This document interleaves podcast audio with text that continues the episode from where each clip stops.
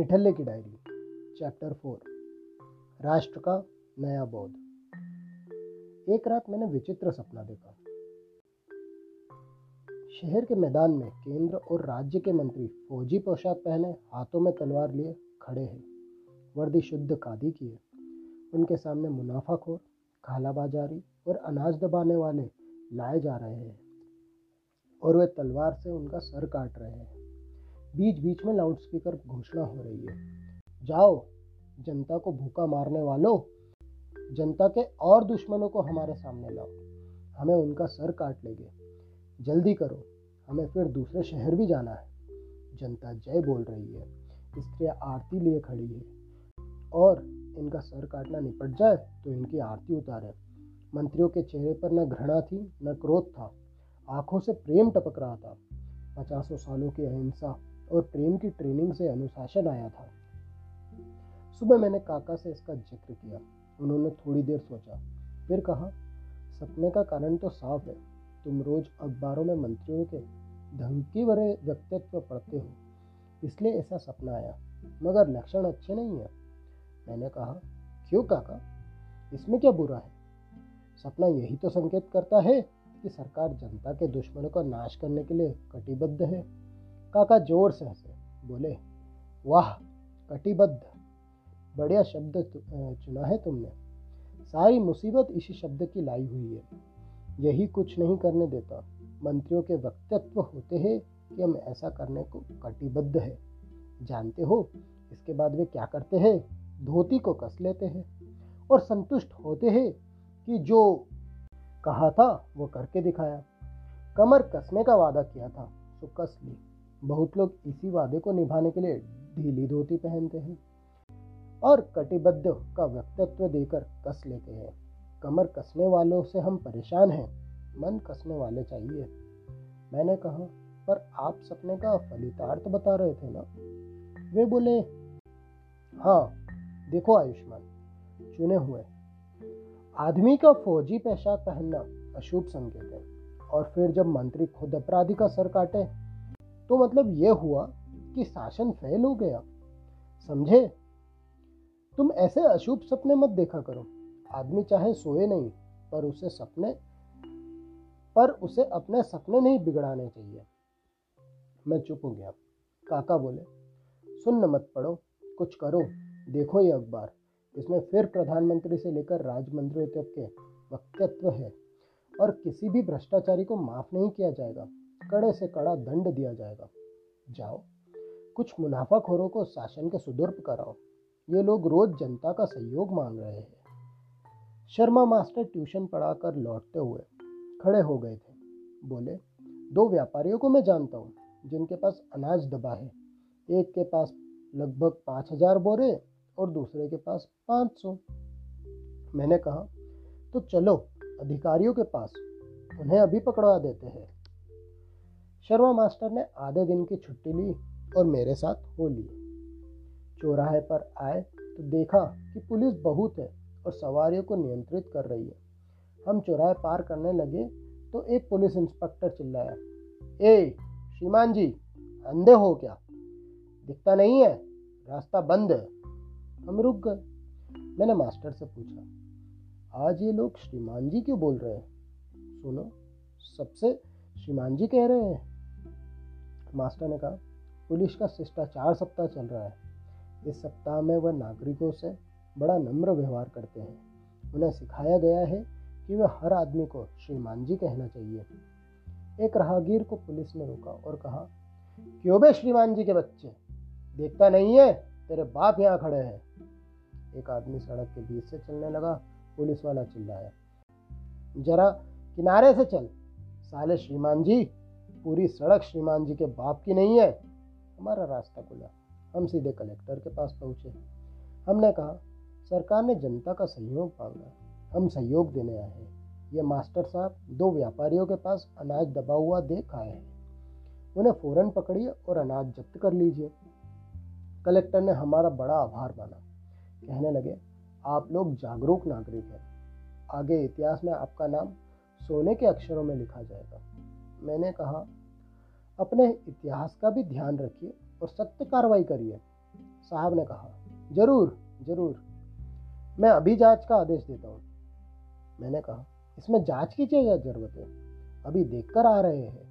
साहब ने कहा, फिर भी जाँच तो करनी पड़ेगी ना? मैंने कहा, सामने गोदाम भरा पड़ा हो, तब भी जाँच की जाएगी। वे बोले हाँ जाँच के बिना कोई कदम कैसे उठाया जाएगा? आप बेफिक्र रहिए, फ़ौरन जाँच होगी और सख्त कदम उठाया जाएगा।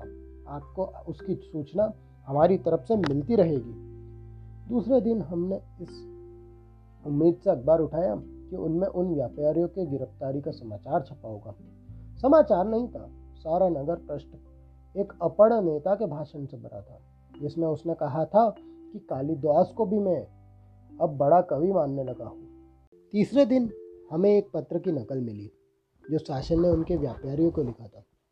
मजमून यह था, श्री सेठ अमुक जी, शासन के कुछ लोगों ने सूचना दी है कि आपके पास अनाज का स्टॉक दबा है, जिसे आप काला बाज़ार में बेच रहे हैं। वे आप पर कार्रवाई करने के लिए सरकार पर दबाव डाल रहे हैं। आपको सूचित किया जाता है कि हम आगामी एक सप्ताह तक जाँच करेंगे।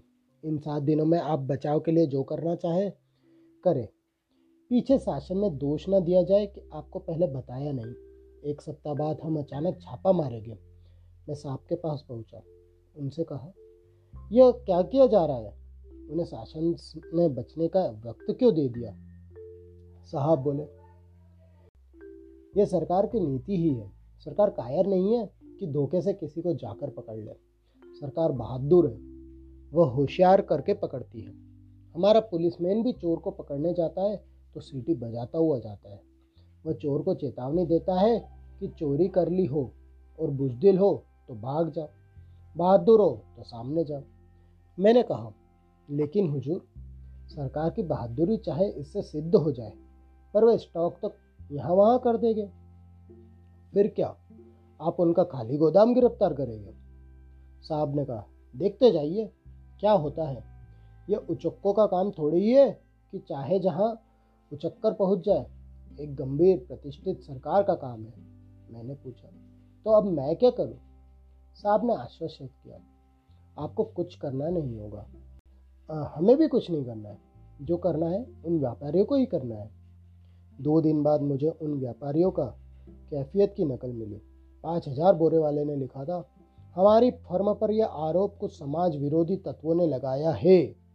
यह इल्ज़ाम है कि हमारे पास अनाज का स्टॉक दबा है। और हम काला बाजारी कर रहे हैं। यह सरासर झूठ है। हमारे कथन की सत्यता नीचे प्रमाणों में सिद्ध होती है। एक नगर पालिका में इस समय सात सदस्य हमारे हैं। अगर हम नाराज़ हो गए तो सातों सरकारी गुट के विरोध में हो जाएँगे।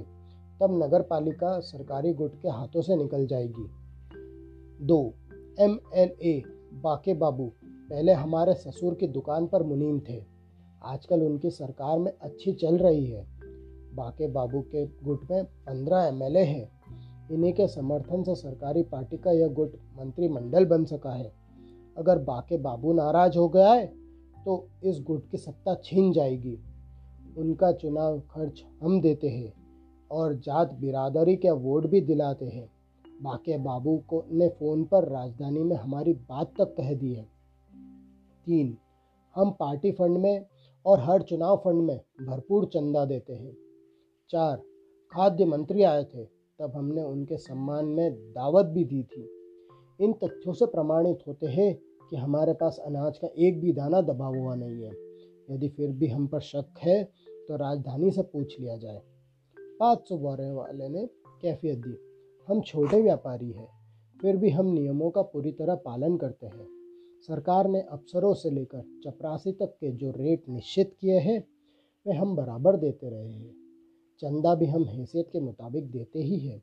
और भी जो हुक्म होगा, हम करने को तैयार है। जब हम कानून को इस हद तक पालन करते हैं तब हमारे पास अनाज दबा रह नहीं सकता। ये हम पर झूठा इल्ज़ाम लगाया जा रहा है। आठवें दिन मैंने फिर साहब के पास पहुँचा। साहब, जाँच पूरी हो गई? वे बोले हाँ पूरी कर ली है। मालूम हुआ है कि दोनों के पास स्टॉक ही नहीं है। मैंने पूछा, जाँच किसने की? उन्होंने कहा यह बात उनकी कैफियतों से सिद्ध होती है। मैंने कहा, जनाब यह बात झूठ है। पाँच सौ वाले ने स्टॉक यहाँ वहाँ कर दिया, पर पाँच हज़ार वाले का गोदाम भरा है। आप अभी चलकर जब्त कर सकते हैं। साहब ने कहा, जब कुछ है ही नहीं तो जब्त क्या किया जाएगा? मुझे तो राजधानी से भी खबर मिली है। कि उसके पास कुछ नहीं है। यहाँ की खबर जब राजधानी से आती है, तब वही सच होती है।